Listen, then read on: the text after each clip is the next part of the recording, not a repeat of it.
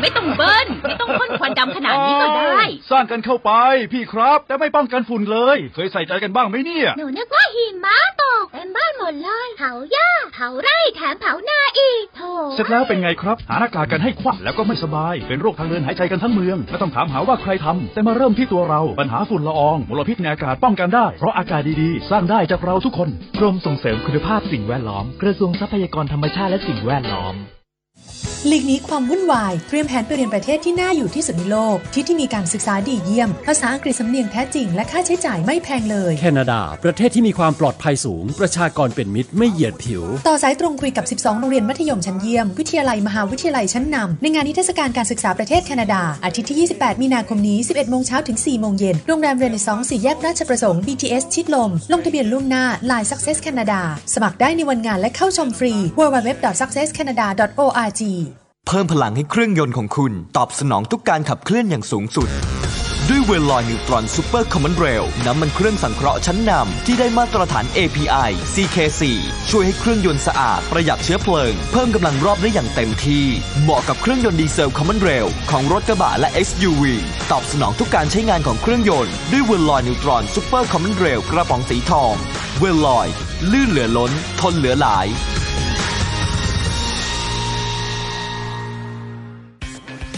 Smart Life Smart Idea คิดอย่างเท่ เปย์อย่างฉลาด ที่มิติข่าว 90.5 ทุกวันอังคารบ่ายโมงตรง พบกับบัณฑิตดาวบุตร คุยเรื่องวิทยาศาสตร์การกีฬา นวัตกรรมใหม่ล่าสุดในวงการ ให้คุณได้รู้ก่อนใคร ล้ำก่อนใคร พบกับอัปเดตข่าวกีฬาไทยและเทศ เพื่อไม่ให้พลาดแมตชสำคัญที่น่าติดตาม ความหรูหรามักสวนทางกับความสปอร์ตแต่ไม่ใช่ กับเบนลี AAS Auto Service ให้คุณครอบครอง Bentley Continental GT V8 ด้วยอัตราดอกเบี้ย 1.5%นานสูงสุด 60 เดือน พร้อมวารันตีจากโรงงานนาน 3 ปี เริ่ม 16.99 ล้าน AAS ผู้จำหน่าย Bentley อย่างเป็นทางการ 02-261-1050 AAS the name you can trust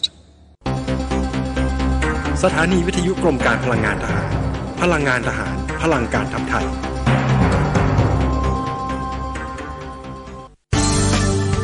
รายการ Insider Talk โดยธนงขันทองและทีมงาน น้ำมันเครื่องเวลลอย เวลลอย ลื่นเหลือล้น ทนเหลือหลายอรุณสวัสดิ์ท่านผู้ฟังทางมิติข่าว 90.5 นะครับ ในเวลาของรายการ Insider Talk วันนี้เราพบกันเช้าวันอังคารที่ 23 มีนาคม 2564 อยู่กับผมกิตติดิษฐ์ธนดิษฐ์สุวรรณครับ ท่านผู้ฟังครับวันนี้มีประเด็นที่น่าสนใจ แล้วก็น่าประหลาดใจเกี่ยวกับประเทศเกาหลีเหนือมาฝากกันอีกแล้วครับ หลังจากที่สัปดาห์ที่แล้วนะครับ ผมได้เล่าให้ท่านผู้ฟังได้ติดตามกันไปเกี่ยวกับสัญญาณแรกจากเกาหลีเหนือ ถึงรัฐบาลสหรัฐชุดใหม่ของประธานาธิบดีโจไบเดนวันนี้ครับเป็นเรื่องเกี่ยวกับเกาหลีเหนือที่น่าสนใจไม่แพ้กันเเชื่อว่าหลายคนอาจจะได้เห็นข่าวกันไปแล้วเมื่อวันศุกร์ที่ผ่านมาครับ กับการที่เกาหลีเหนือ เป็นฝ่ายประกาศตัดความสัมพันธ์ทางการทูตกับประเทศมาเลเซีย ทั้งที่ปกติแล้ว หลายประเทศในอาเซียน รวมทั้งไทยด้วยนะครับ เป็นเพียงไม่กี่ประเทศในโลกที่มีความสัมพันธ์อันดีกับเกาหลีเหนือ แต่เหตุการณ์นี้ก็อาจจะเป็นอีกบททดสอบหนึ่งสำหรับรัฐบาลไบเดน แล้วก็อาจจะเป็นการที่เกาหลีเหนือส่งสัญญาณถึงสหรัฐ อีกครั้งก็เป็นได้ ว่าคราวนี้เกาหลีเหนือเอาจริง ไม่ว่าสหรัฐจะกดดันด้วยวิธีการใดจะโดยตรงหรือว่าทางอ้อม เกาหลีเหนือจะไม่มีวัน ยอมก้มหัวให้กับสหรัฐแน่นอน ก็อาจจะเป็นการส่งสัญญาณแบบนี้ก็เป็นไปได้ พาท่านผู้ฟังครับมาดูที่มาที่ไปของการ เรียกว่าเปลี่ยนแปลงความสัมพันธ์ ระหว่างสองประเทศ ระหว่างเกาหลีเหนือกับมาเลเซีย จากหน้ามือเป็นหลังมือ เรื่องนี้ครับย้อนไปเมื่อวันที่ 9 มีนาคมที่ผ่านมาศาลฎีกาของมาเลเซียครับได้มีคำตัดสิน ให้ชายสัญชาติเกาหลีเหนือที่อาศัยอยู่ในประเทศมาเลเซีย ถูกส่งตัวครับในฐานะผู้ร้ายข้ามแดน ไปยังสหรัฐอเมริกา เพื่อไปดำเนินคดีครับไปขึ้นศาลในข้อหาฟอกเงิน ชายคนนี้มีชื่อว่านาย มุน โชมยอง นายมุนคนนี้เขาถูกจับกลุ่มมาจริงๆเนี่ยตั้งแต่เดือนพฤษภาคมปี 2019 เลยนะครับ คือตั้งแต่เกือบจะ 2 ปีที่แล้ว หลังจากถูกจับกลุ่ม ซึ่งก็เป็นไปตามคำขอของสหรัฐที่ให้ส่งผู้ร้ายข้ามแดน นายมูลเองก็เรียกว่าใช้กระบวนการยุติธรรม ในมาเลเซียอย่างเต็มที่ มีการสู้ข้อกล่าวหานี้แล้ว ทุกศาลนะครับ สู้เพื่อที่จะไม่ให้ถูกส่งตัวในฐานะผู้ร้ายข้ามแดนไปยังสหรัฐ แต่จนแล้วจนรอดก็ไม่สำเร็จครับศาลฎีกามีคำตัดสินในท้ายที่สุดสำหรับในมูลคนนี้ครับ อายุประมาณสัก 50 ปีกว่าๆ อาศัยอยู่ในประเทศมาเลเซียมาประมาณสักเอ่อ10ปีแล้วนะครับ ทีนี้ทางในมูลเองเนี่ยก็อ้างแบบนี้ อ้างว่าความพยายามของสหรัฐที่เกิดขึ้นเนี่ยเป็นการใส่ความเขาเป็นการใช้แรงจูงใจทางการเมือง เขาเนี่ยตกเป็นเหยื่อ เพราะสหรัฐต้องการกดดันผ่านทางมาเลเซียเพื่อที่จะให้เกาหลีเหนือเนี่ย ถูกโดดเดี่ยวนะครับ แล้วก็ลงโทษเกาหลีเหนือ ให้ยอม ยกเลิก การพัฒนา อาวุธนิวเคลียร์แล้วก็โครงการขีปนาวุธของตัวเองให้ได้ เรื่องที่เกิดขึ้นกับเขาน่าจะเป็นเรื่องใหญ่มากกว่านั้น แล้วก็เป็นเรื่องการเมืองล้วนๆแต่จริง ๆ สหรัฐกล่าวหาในมูลแบบนี้ครับ บอกว่าในมูลเนี่ยตอนแรกเลย ก่อนที่จะมาอยู่มาเลเซีย ในมูลอาศัยอยู่ที่สิงคโปร์ก่อนครับ แล้วตอนอยู่ที่สิงคโปร์เนี่ยเขาไปทำความผิด ไปละเมิด มาตรการ คว่ำบาตรเศรษฐกิจเกาหลีเหนือ ไปละเมิดมาตรการของทั้งสหรัฐ แล้วก็องค์การสหประชาชาติ ด้วยการไปตั้งบริษัทบังหน้า มีการฟอกเงิน มีการปลอมแปลงเอกสาร เพื่ออะไร เพื่อที่จะส่ง สิ่งของมีค่า ของแพงๆ ของหรูหราทั้งหลาย จากสิงคโปร์ไปยังเกาหลีเหนือ แล้วจากนั้นเหมือนกับว่าตัวเองเนี่ยจะถูกจับได้ ก็เลยหนีครับ หนีจากสิงคโปร์ไปยังมาเลเซีย ในปี 2008 มาจนถึงตอนนี้ 10 กว่าปีแล้ว เขาก็เลยอาศัยอยู่ที่มาเลเซียแบบยาวเลยนะครับ ก็มีครอบครัว อาศัยอยู่ที่มาเลเซียแบบลงหลักปักฐานยังไงอย่างนั้น ทีนี้ ทางทนายความครับ ทนายความของนายมุนก็บอกว่าครอบครัวของนายมุนเนี่ยรู้สึกผิดหวังนะครับเกี่ยวกับการตัดสินคดีนี้ แล้วก็วิตกกังวลว่าตัวเขาเองจะไม่ได้รับความเป็นธรรม หลังจากถูกส่งตัวไปดำเนินคดีที่สหรัฐ โดยให้เหตุผลแบบนี้ครับ ทนายของนายมุนเนี่ยบอกว่าจริง ๆ แล้ว กรณีที่สิงคโปร์เองในข้อหาฟอกเงิน ตัวนายมุน ไม่ได้เป็นคนเดียวที่ถูกดำเนินคดีโดยสหรัฐ มีคนที่เป็นสัญชาติสิงคโปร์อีก 3 คนด้วยกัน ซึ่ง 3 คนนี้ ในสิงคโปร์เองก็ถูกตั้งข้อหารับความผิด มีการถูกปรับเงินไปเป็นที่เรียบร้อย ฐานละเมิดมาตรการความบาตรแต่ทำไมสหรัฐ ถึงไม่ขอส่งตัวผู้ร้ายข้ามแดน ชายสิงคโปร์3คนนั้นด้วย ทำไมถึงขอตัวเพียงแค่ตัวเขา ที่เป็นพลเมืองของเกาหลีเหนือเพียงแค่คนเดียว เพราะฉะนั้นเรื่องนี้จึงเป็นแรงจูงใจทางการเมืองอย่างแน่นอน เหมือนกับเป็นเหยื่อที่ถูกไปเป็นเรียกว่าอยู่ตรงกลางนะครับ ระหว่างความขัดแย้งของสหรัฐกับเกาหลีเหนือ อันนี้ก็คือตั้งแต่มีคำตัดสินนะครับของศาลฎีกามาเลเซียออกมา ให้ส่งผู้ร้ายข้ามแดนเมื่อวันที่ 9 มีนาคม จากนั้นครับ เวลาก็ล่วงเลย ผ่านมานานเกือบเกือบสองสัปดาห์ จนกระทั่งเมื่อวันพุธที่แล้วครับ นายมุนก็ถูกนำตัวขึ้นเครื่องบิน ไปยังสหรัฐอเมริกาในท้ายที่สุด แล้วก็ถัดมาอีก2วัน ทางการเกาหลีเหนือครับ ก็ออกถแถลงการ ผ่านทางสื่อทางการของตัวเอง ประกาศตัดความสัมพันธ์ทางการทูต กับประเทศมาเลเซีย ทางรัฐบาลเกาหลีเหนือนะครับ โดยกระทรวงการต่างประเทศเป็นผู้ออกแถลงการ บอกว่าการที่มาเลเซียตัดสินใจ ส่งตัวพลเมืองของตัวเองไปให้สหรัฐนั้น เป็นการกระทำที่ต่ำตมมากนี่นะครับ คือด้วยความเป็นเกาหลีเหนือนะครับท่านผู้ฟัง สไตล์การออกแถลงการ การเลือกสรรถ้อยคำมานั้น มักจะเป็นคำที่เรียกว่าฟังแล้วเนี่ยอาจจะรู้สึกจักกะจี้ เป็นคำที่ถ้าเป็นทางการของประเทศอื่น อาจจะไม่ค่อยใช้กันสักเท่าไหร่ แต่เกาหลีเหนือเนี่ยชอบใช้คำแรงๆแบบนี้นะครับ เรียกการกระทำของมาเลเซียว่าเป็นสิ่งที่ต่ำตม แล้วก็บอกเป็นอาชญากรรม รุนแรงที่เกาหลีเหนือไม่สามารถให้อภัยได้ ที่ไปใช้พลเมืองของเกาหลีเหนือเป็น เครื่องสังเวย เป็นเหมือนเครื่องบูชายัน ให้กับความมุ่งร้ายของสหรัฐ แล้วก็ยังจะขัดแย้งกับกฎระเบียบระหว่างประเทศด้วยนี่นะฮะนอกจากนี้เกาหลีเหนือก็บอกอีก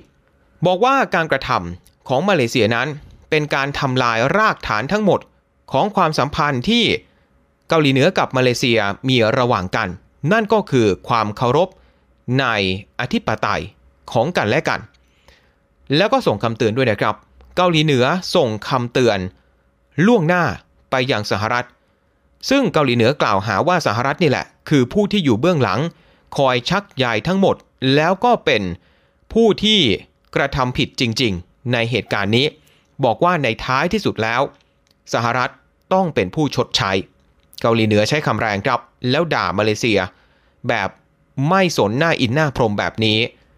มาเลเซียเองก็ไม่ทนรับ ออกแถลงการตามมาเลยในวันเดียวกัน บอกเลยว่าการตัดสินใจในการประกาศตัดความสัมพันธ์ทางการทูตกับมาเลเซียนั้น มาเลเซียบอกว่าเกาหลีเหนือเนี่ยคิดแบบนี้ ตัดสินใจแบบนี้ไม่สร้างสรรค์ ไม่เป็นมิตร ไม่เคารพในความไว้เนื้อเชื่อใจ ซึ่งกันและกัน รวมไปถึงไม่เคารพในความสัมพันธ์ฉันมิตร ระหว่างประเทศต่างๆ ในประชาคมโลก เพราะการส่งตัวผู้ร้ายข้ามแดนก็เป็นไปตามกฎหมาย ทั้งของมาเลเซีย แล้วก็ของระหว่างประเทศ ระหว่างมาเลเซีย กับสหรัฐทุกประการ ในถแถลงการของกระทรวงการต่างประเทศมาเลเซียบอกอีกนะครับ บอกว่ามาเลเซียเนี่ยมองเกาหลีเหนือ เป็นพันธมิตรที่ใกล้ชิดกับมาเลเซียมาตลอด ตั้งแต่สถาปนาความสัมพันธ์ทางการทูตระหว่างกัน ในปีคศ 1973 บอกได้ซ้ำว่าจำได้หรือไม่ มาเลเซียเนี่ยเป็นประเทศแรก ๆ ด้วยซ้ำที่ตัดสินใจไปจับมือกับเกาหลีเหนือ ประกาศความสัมพันธ์ทางการระหว่างกัน ตอนที่เกาหลีเหนืออยู่ในช่วงตกต่ำอยู่ในช่วงเวลาที่ยากลำบากจำได้ไหมว่ามาเลเซียเคยช่วยเหลือเกาหลีเหนือยังไงบ้าง เพราะฉะนั้นมาเลเซียก็เลยบอกว่านะครับ บอกว่าการตัดสินใจ ตัดความสัมพันธ์ทางการทูตแต่เพียงฝ่ายเดียวในตอนแรกนั้น นอกจากจะไม่สมเหตุสมผล นอกจากจะไม่เหมาะสมแล้ว ยังเป็นการไปขัดขวาง กระบวนการที่ทำให้เกิด สันติภาพ เสถียรภาพ แล้วก็ความเจริญรุ่งเรืองภายใน ภูมิภาค เอเชียแปซิฟิกด้วย เพราะฉะนั้นเพื่อเป็นการตอบโต้เกาหลีเหนือ มาเลเซียก็จะใช้วิธีการกับแบบตาต่อตาฟันต่อฟัน นั่นก็คือการสั่งให้นักการทูตเกาหลีเหนือที่อยู่ในสถานทูตประจำกรุงกัวลาลัมเปอร์ พร้อมกับสมาชิกในครอบครัวทั้งหมด เป็นบุคคลที่ไม่พึงปรารถนา หรือว่าเป็น persona non grata ในทางการทูตนะครับ พูดง่ายๆ คือเนรเทศ ให้ออกจากประเทศมาเลเซียไป ภายในเวลา 48 ชั่วโมง หรือว่า 2 วัน รัฐมนตรีต่างประเทศของมาเลเซีย นายฮิชามุดินฮุเซนบอกเลยนะครับ การกระทำนี้การตัดสินใจของมาเลเซียในท้ายที่สุด เป็นเครื่องย้ำเตือนไปยังเกาหลีเหนือ ว่ามาเลเซียจะไม่ทน จะไม่ทนความพยายามในการมาแทรกแซงกิจการภายในของมาเลเซีย แทรกแซงกระบวนการยุติธรรม มาแสดงออกถึงการไม่เคารพใน ระบบการปกครองของมาเลเซีย แล้วก็ทำให้เกิดความตึงเครียด โดยไม่จำเป็นต่อระเบียบโลก ในขณะที่รัฐมนตรีคลังของมาเลเซียนะครับ ก็บอกว่าการตัดสินใจตัดความสัมพันธ์นี้ อย่าหวังเลยว่ามาเลเซียจะตื่นตระหนกตกใจ มาเลเซียเองไม่ได้แคร์สักเท่าไหร่ เพราะความสัมพันธ์ทางเศรษฐกิจ ระหว่างเกาหลีเหนือกับมาเลเซียเนี่ย ก็แทบจะไม่มีมูลค่าอะไรอยู่แล้ว คิดเป็นสัดส่วนที่น้อยมากๆ ต่อเศรษฐกิจของมาเลเซียทั้งหมด นี่นะครับ พอเกาหลีเหนือเล่นแรงกับมาเลเซีย มาเลเซียก็ไม่กลัว แล้วก็ตอบกลับไปแบบแรงพอๆกัน พอมีคำสั่งแบบนี้ออกมาปุ๊บ ผ่านไปก็ภายใน 48 ชั่วโมงนะครับ ก็คือในวันอาทิตย์ที่ผ่านมา คือปัจจุบันเนี่ยทางเกาหลีเหนือไม่ได้มีเอกอัครราชทูต ประจำกรุงกัวลาลัมเปอร์แล้วนะครับ เพราะว่ามีเรื่องมีราวกันไปถ้าท่านผู้ฟังยังจำกันได้เมื่อ 4 ปีที่แล้วครับ ปี 2017 ที่มีเหตุการณ์ช็อกโลก นายคิมจองนำพี่ชายต่างมารดาของคิมจองอึนนะครับ ถูกลอบสังหารอุกอาจกลาง terminal เลยนะครับของสนามบินนานาชาติกัวลาลัมเปอร์ ถูกใช้ อาวุธชีวภาพนะที่เรียกว่าเป็นอาวุธทำลายล้างสูงเนี่ยในการลอบสังหารแล้วก็เสียชีวิตเลยในที่เกิดเหตุนะฮะหลังจากเหตุการณ์ครั้งนั้น มาเลเซียกับเกาหลีเหนือก็มีการตอบโต้กันไปหลายรอบหลายตลบนะครับ สุดท้ายเนี่ยนำไปสู่การที่ทางมาเลเซียเอง เรียกบรรดานักการทูต ซึ่งประจำอยู่ที่สถานทูตของมาเลเซียที่กรุงเปียงยาง กลับประเทศแทบทั้งหมด แล้วก็ที่กัวลาลัมเปอร์เอง ก็มีการขับนะฮะคนที่เป็นทูตเกาหลีเหนือออกนอกประเทศ เพราะฉะนั้นก่อนหน้านี้เนี่ยที่กัวลาลัมเปอร์สำหรับเกาหลีเหนือก็จะเหลือแค่อุปทูตครับ สูงสุดแล้วเป็นอุปทูต รักษาการแทนเอกอัครราชทูต ก็คือนายคิมยูซองนะครับ แล้วก็มีพนักงานที่เหลือเนี่ยอีกประมาณสักหกเจ็ดคนนะครับ ก็เหลือแค่นี้เองไม่เยอะ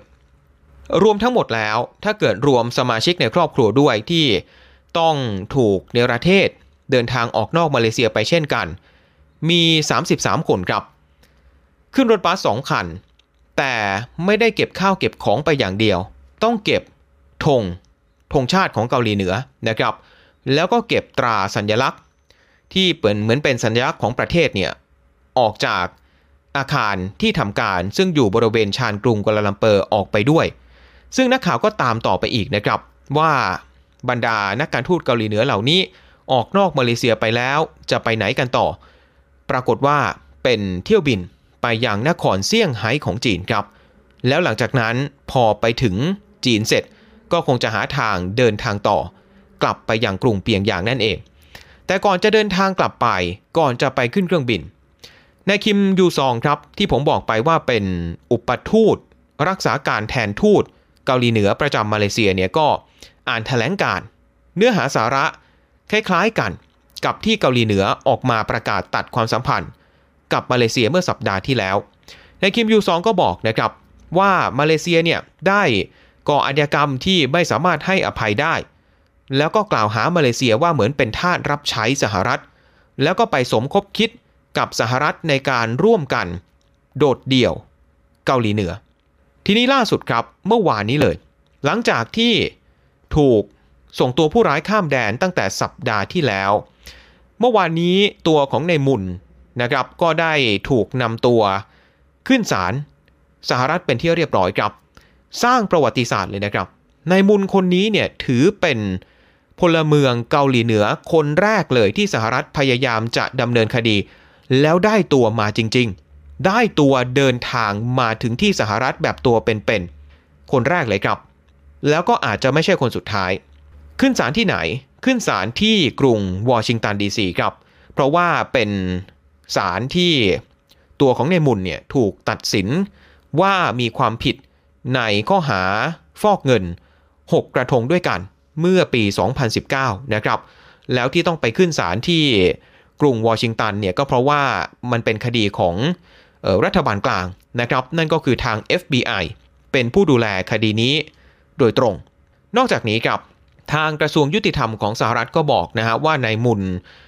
ชอนมยองเนี่ยเป็นผู้ที่มีสายสัมพันธ์กับกับหน่วยงานที่เป็นหน่วยข่าวกรองของเกาหลีเหนือ ที่ มีชื่อว่า RGB นะครับ ก็คือเป็นสายลับว่าอย่างนั้นเถอะ ในขณะที่อารันโคเลอร์ครับ ผู้ช่วยผู้อำนวยการแผนกต่อต้านข่าวกรองของ FBI ก็บอกว่า มันเป็นเรื่องที่ยากจริง ๆ เป็นความท้าทายอันใหญ่หลวงจริง ๆ ในการที่จะนำตัวผู้ต้องหาที่อยู่ในต่างประเทศ มาดำเนินคดีในสหรัฐ แต่ในที่สุดคนนี้ก็เป็นคนแรกที่สหรัฐทำสำเร็จนะครับ เพราะฉะนั้นเรื่องคดีก็ตามกันต่อไป แต่อยากจะพาท่านผู้ฟังครับมาดูตรงนี้ครับ มาย้อนความสัมพันธ์กันหน่อย ระหว่างมาเลเซียกับเกาหลีเหนือเนี่ยเชื่อไหมครับว่า ครั้งหนึ่ง มาเลเซียเนี่ยแหละคือประเทศที่เป็นมิตรที่สนิทสนมใกล้ชิดกับเกาหลีเหนือมากที่สุด แล้วก็เป็นมิตรที่เก่าแก่ที่สุดของเกาหลีเหนือประเทศหนึ่งด้วย มาเลเซียกับเกาหลีเหนือนั้น สถาปนาความสัมพันธ์ทางการทูตอย่างเป็นทางการ ในปีคศ 1973 ครับ หรือเทียบเป็นพศ ก็คือปี 2516 ก่อนประเทศไทยไม่นานครับ ไทยนั้นสถาปนาความสัมพันธ์กับเกาหลีเหนือ ปี คศ 1975 หรือว่า พศ 2518 มาเลเซียก่อนไทย 2 ปีนะครับ ในขณะที่ 1974 ครับ เกาหลีเหนือก็ได้เปิดอาคาร สถานเอกอัครราชทูต ประจำกรุงกัวลาลัมเปอร์ ในขณะที่ประเทศไทยนั้นนู่นเลยครับ 1991 หรือว่า 2534 ทางเกาหลีเหนือถึงได้ยกระดับสำนักงานผู้แทนการค้าที่กรุงเทพ ให้เป็นสถานเอกอัครราชทูต มาเลเซียนั้นชัดเจนนะครับว่าสนิทสนมกับเกาหลีเหนือมากกว่าประเทศไทย ปี 2004 ครับ มาเลเซียก็เปิดสถานทูตประจำกรุงเปียงยาง ในขณะที่ประเทศไทยนั้นไม่เคยเปิดเลยนะครับ คือให้ทางท่านทูตไทยประจำกรุงปักกิ่งของจีน เป็นคนที่ดูแลเรื่องเกาหลีเหนือด้วย ถัดมาครับในปี 2009 ทางมาเลเซียกับเกาหลีเหนือเนี่ยยิ่งสนิทสนมกันมากยิ่งกว่าเดิม ถึงขั้นที่เกาหลีเหนือเนี่ยอนุญาตเลยครับ มาเลเซียเป็นเพียงแค่หนึ่งใน 3 ประเทศของโลกเท่านั้นเอง ที่เกาหลีเหนืออนุญาต ให้ประชาชนของมาเลเซียนั้น เดินทางมายังเกาหลีเหนือได้ โดยไม่ต้องมีวีซ่า เพราะฉะนั้นพอความสัมพันธ์ต่อกันดีขนาดนี้ เกาหลีเหนือก็มีการนำเข้าสินค้าจากมาเลเซียมากขึ้น มีชาวเกาหลีเหนือที่เดินทางไปทำงานในมาเลเซียมากขึ้นเช่นกัน ถึงขั้นสายการบินประจำชาติของเกาหลีเหนือนะครับแอร์โครายอ มีเส้นทางบินเป็นประจำ ไปยังกรุงกัวลาลัมเปอร์ มีคนเกาหลีเหนือ ไม่น้อยกว่าพันคน ไปอาศัยอยู่ในมาเลเซีย แล้วจริงๆเนี่ยมีรายงานอ้างแหล่งข่าวในสำนักข่าวต่างประเทศหลายเจ้านะครับ บอกว่าจริงๆเนี่ยเกาหลีเหนือก็ใช้มาเลเซียเป็นฐานด้วยซ้ำเป็นฐานสำคัญเลยในอาเซียน เอาไว้ใช้ฟอกเงิน เอาไว้ใช้ส่งออกอาวุธ ส่งออกแรงงาน ทั้งหลายทั้งแหล่ที่เหมือนกับเป็นธุรกิจ สีเทาฟังแบบนี้ก็ดูสนิทสนมกันดี แต่ที่ทำให้มาเลเซียไม่พอใจอย่างแรง แล้วถือเป็นจุดเปลี่ยนของความสัมพันธ์ ก็คือการลอบสังหารนายคิมจองนำนั่นแหละนะครับในเดือนกุมภาพันธ์ ปี 2017 เหตุการณ์ที่เกิดขึ้นครั้งนั้นถ้าย้อนกลับไป มีผู้หญิงสองคนเท่านั้นนะครับ ไม่ใช่คนเกาหลีเหนือด้วย คนหนึงเป็นคนอินโดนีเซีย อีกคนหนึงเป็นคนเวียดนาม ถูกจับแล้วก็ถูกตั้งข้อหาสมคบคิดกับคนเกาหลีเหนืออีก 4 คน ในการฆาตกรรมคิมจองนำแต่ปรากฏว่าคนเกาหลีเหนือ 4 คนนั้น ที่มาเลเซียไม่เคยพูดชัดเจนนะครับว่ามีสายสัมพันธ์กับรัฐบาลเกาหลีเหนือหรือไม่ แต่ก็อาจจะพูดในทำนองว่าทางการเกาหลีเหนือก็คงรู้เห็นเรื่องนี้เนี่ย คนเกาหลีเหนือ 4 คนนี้ หลบหนีออกจากมาเลเซียไปตั้งแต่วันที่คิมจองนำเสียชีวิตแล้ว ในขณะที่ผู้หญิงสองคนที่บอกว่าเป็นคนอินโดกับคนเวียดนาม ในท้ายที่สุดก็ได้รับการปล่อยตัวไปนะครับ คือจนถึงตอนนี้เนี่ยก็เลยทำให้มาเลเซียกับเกาหลีเหนือเขาเรียกว่ามีความสัมพันธ์ที่เย็นชาต่อกันมา 3-4 ปีแล้ว คือในตอนนั้นมันไม่ใช่แค่เรื่องของคดีสิครับ มันมีการกล่าวหากันไปกล่าวหากันมาด้วย อย่างเช่น การที่เกาหลีเหนือเองนะครับ ไปวิจารณ์มาเลเซีย บอกว่าคิมจองนำเนี่ยเป็นคนเกาหลีเหนือ คือเกาหลีเหนือไม่ได้ confirm นะครับว่าหมายถึงเป็นพี่ชายต่างมารดาของท่านผู้นำแต่บอกแค่ว่าเป็นคนเกาหลีเหนือ เพราะฉะนั้นเกาหลีเหนือต้องมีสิทธิ์ในการไปชันสูตรพลิกศพ ไม่ใช่หน้าที่ของมาเลเซีย มาเลเซียต่างหากต้องส่งศพ ของชายคนนั้นเนี่ยมาให้กับเกาหลีเหนือ แต่มาเลเซียก็บอกว่ามาเลเซียมีสิทธิ์ทุกอย่างในการที่จะผ่าชันสูตรพลิกศพ เพราะว่าการฆาตกรรมเกิดขึ้นในผืนแผ่นดินของมาเลเซียนั่นแหละครับก็เถียงกันไปเถียงกันมาจนกระทั่งมีการขับไล่ทูตเกาหลีเหนือที่กัวลาลัมเปอร์ออกไป จากนั้นก็มีการให้บรรดานักการทูตมาเลเซียที่เปียงยางเดินทางกลับประเทศทั้งหมด แล้วก็ถึงขั้นมี การห้ามเลยนะครับ ทางการเกาหลีเหนือเนี่ยห้าม คนมาเลเซียที่มีอยู่ 9 คนด้วยกันเดินทางออกนอกออประเทศเกาหลีเหนือเพื่อกลับบ้าน คือเหมือนกับจับ 9 คนนั้นเป็นตัวประกันว่าอย่างนั้นเถอะเนี่ยนะครับ แต่สุดท้ายก็คุยกันไปคุยกันมา 9 คนนี้ก็ได้เดินทางกลับมาเลเซียนะครับ แล้วก็แลกกับการที่ให้ร่างของนายคิมจองนำนั้น ถูกส่งกลับไปยังเกาหลีเหนือได้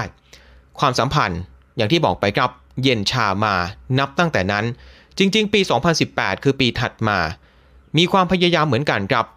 ตอนนั้นนายกมหาเทโมฮัมหมัดมีการไปคุยกับรัฐมนตรีช่วยต่างประเทศของเกาหลีเหนือ คุยกันไปคุยกันมาก็ดูราบรื่นดี แต่สุดท้าย ความสัมพันธ์ทางการทูตระหว่างกันก็ไม่เคยกลับสู่ระดับปกติเลย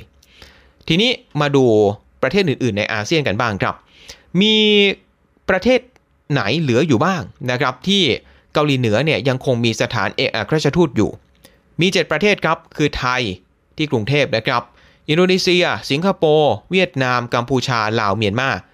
แล้วก็ในจำนวนนี้มี 4 ประเทศครับ ที่มีสถานทูตอยู่ที่กรุงเปียงยางด้วย ก็คืออินโดนีเซีย เวียดนาม กัมพูชา แล้วก็ลาว ส่วนที่เหลือครับ ทุกประเทศในอาเซียนเลยยกเว้นมาเลเซีย ที่ตอนนี้ตัดความสัมพันธ์กันไปแล้วนะครับ ให้สถานทูตของตัวเองที่กรุงปักกิ่งของจีน ให้ดูแลกิจการที่เกี่ยวข้องกับเกาหลีเหนือแทน ทั้งหมดทั้งมวลนี้ครับมีคนวิเคราะห์กันเหมือนกันนะครับว่าเอ๊ะเกาหลีเหนือเนี่ยคงไม่ได้อยากจะเล่นงานมาเลเซียสักเท่าไหร่หรอก แต่ต้องการส่งสัญญาณถึงสหรัฐต่างหากว่าอย่ามาแย้มไม่ว่าจะด้วยวิธีการไหน ไม่ว่าจะทางตรงทางอ้อม เกาหลีเหนือไม่มีวัน ลดราวาศอกให้กับสหรัฐอย่างแน่นอน นะครับ ก็ถือว่าเป็นการงัดข้อกับสหรัฐแบบทางอ้อม เพราะว่าเป็นการเผื่อโอกาสเอาไว้เหมือนกันนะฮะว่าวันดีคืนดีอนาคตอาจจะมานั่งโต๊ะเจราจากันก็ได้ แต่ตอนนี้เหมือนกับโยนหินถามทางไปก่อน ไปวัดใจรัฐบาลชุดใหม่ของโจไบเดนก็ไม่ต่างอะไรกับการไปยิงขีปนาวุธ ไปทดสอบจรวดนั่นแหละนะครับว่าก็อยากเห็นเหมือนกันว่ารัฐบาลสหรัฐชุดใหม่จะมีปฏิกิริยากับ ทุกความเคลื่อนไหวของเกาหลีเหนือยังไง แต่ดูแล้วในยุคของไบเดนนั้น อาจจะน่ากลัวสำหรับเกาหลีเหนือมากกว่ายุคของโดนัลด์ทรัมป์ก็เป็นไปได้นะครับ และนี่แหละครับก็คือทั้งหมดของรายการ Insider Talk ที่นำมาฝากท่านผู้ฟังในเช้าวันนี้ ผมกิตติเดิษฐ์ธนดิษวรรณลาไปก่อนนะครับ สวัสดีครับ